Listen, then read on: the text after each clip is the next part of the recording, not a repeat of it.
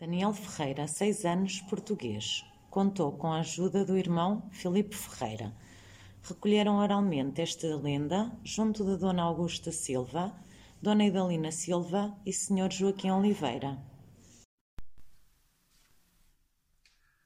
Lenda do nome de Caparrosa. Reza a lenda que a única igreja que existia na zona de Besteiros estava situada no alto da Serra do Caramulo, numa povoação tem hoje o nome de Guardão.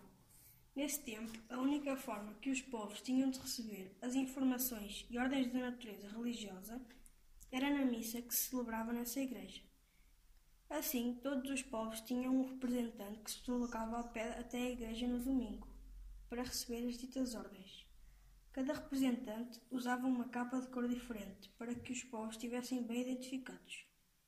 O representante da nossa aldeia usava uma capa cor-de-rosa a nossa aldeia seria a que ficava mais distante da igreja e muitas vezes o nosso representante chegava atrasado principalmente no rigor do inverno, pois ele tinha que subir toda a Serra do Caramulo a pé, sendo frequente esperar por ele para dar início à missa. O padre perguntava sempre: Já chegou o homem da capa rosa?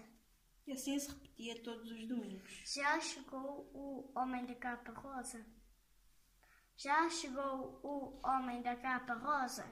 E assim ficou o lindo nome da nossa aldeia, Capa Rosa.